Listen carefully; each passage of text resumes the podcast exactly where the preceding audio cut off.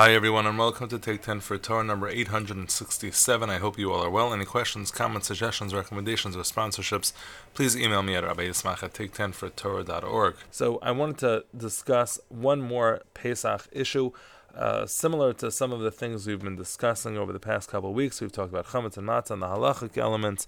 We've talked about some of the practical elements of how to prepare and how to how to uh, get ourselves ready. But we have this line in the Haggadah, which is important, the line of Rabbi Gamliel, that we have to talk about Pesach, Matzah, and Maror. So I want to specifically talk about the Matzah for a moment, because Matzah is a little bit complicated. Matzah itself has a conflict. We discussed the reason for Matzah, how the reason for Matzah is so complicated, being that the reason for Matzah doesn't seem so clear. We know Rabbi Gamliel tells us that we're supposed to remember that the reason for matzah is that we got out so quickly. But of course, we also know that the night before they were eating matzah. The night before, at the first seder, the night we were waiting to leave Egypt, they were eating matzah. They were eating matzah then. So then, how could it be dependent on the reason from tomorrow? So take a look at something we uh, we talked about matzah reasons. I think in the 70s, uh, if you're interested in that. But I want to focus on a different element of this: the fact that within the seder itself, matzah is presented in two very different ways. Way number one, of course, as Rabbi Gamliel does at the end of the story, at the end of the Magid, where he talks about matzah as being the bread which represents our freedom, our very quick freedom, this chipazon. Whereas in the beginning of the Seder, we talk about matzah as ha lachma anya, the bread of affliction, and that bread of affliction, of course, does not hearken to the idea of matzah as bread of freedom, but it's something which is the opposite, it's the bread of affliction. And so there seems to be a contradiction, which might be okay, right? It might be that there are two themes behind matzah. Part of the matzah is that we remember the slavery and we remember the freedom. If you listen to this point of the Seder class, I think there are a lot of conflicts exactly like that, where you have symbols at the Seder that actually draw from both, because we're supposed to remember the slavery and, of course, the freedom. Also, you might say that, listen, the night before, when they're eating matzah, they're eating matzah because then it's about slavery. But the next morning it transcends and it changes into something which represents freedom and gets us out of there very quickly. I want to share with you some insight based on the idea of chipazon. The idea of chipazon, this notion that we got it very quickly. So, first of all, is it a good thing? Is it a bad thing? It sounds like a good thing. There's a pasuk in Yeshayahu that says that when we get to the galus, when we get to, start to the geula ha'acharon, the end redemption, so it says kilo b'chipazon teitzeyu.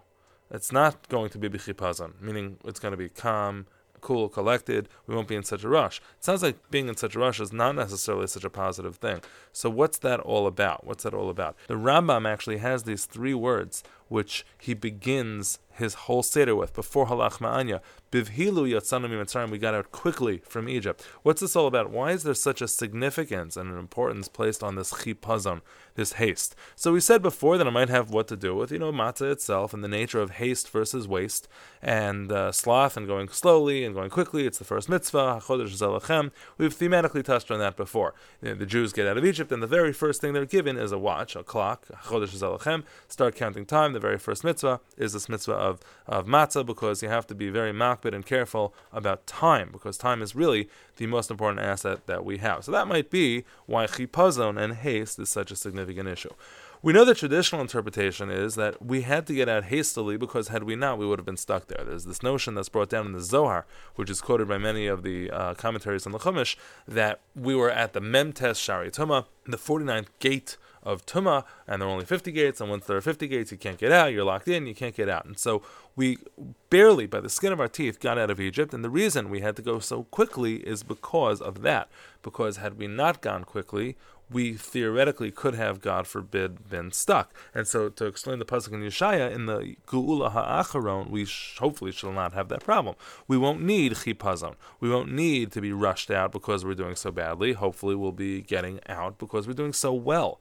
And so that's why the chipazon might not necessarily be such an important part of redemption, but it might be just an important part of that specific redemption from Egypt, and that's why haste is so important. We remember the haste, remember the haste in matzah, etc. I wanted to share with you another idea relating to the haste. So the um, the Sforno talks about the haste and the the idea that the Jews got out all on one day. Says a few times, on that day we got out, and we got out very quickly. And there's a similar expression when Paro takes Yosef out of the pit in order to interpret his dreams. Vayritzuhu min habar. He runs him out of, uh, from the language of ruts to run. He runs him out of the bar. He runs him out of the pit, and he brings him and he's brought to King Paro. What is that all about? Running him from the pit. And so says the Sforno a very very fundamental idea. He says kiderach kol teshuas Hashem. That's how all salvations work. Shanasas kamo rega. They happen quickly. They happen quickly. And he goes to bring a bunch of examples.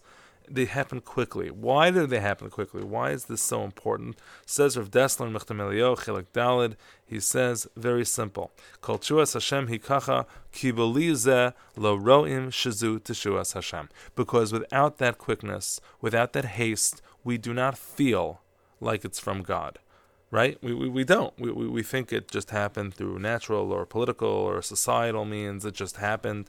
No, we think about the fact that if this had not happened this way, uh, anu, vanenu, vnevanenu, as we say in the Haggadah, we all would have been mishubadim laparo.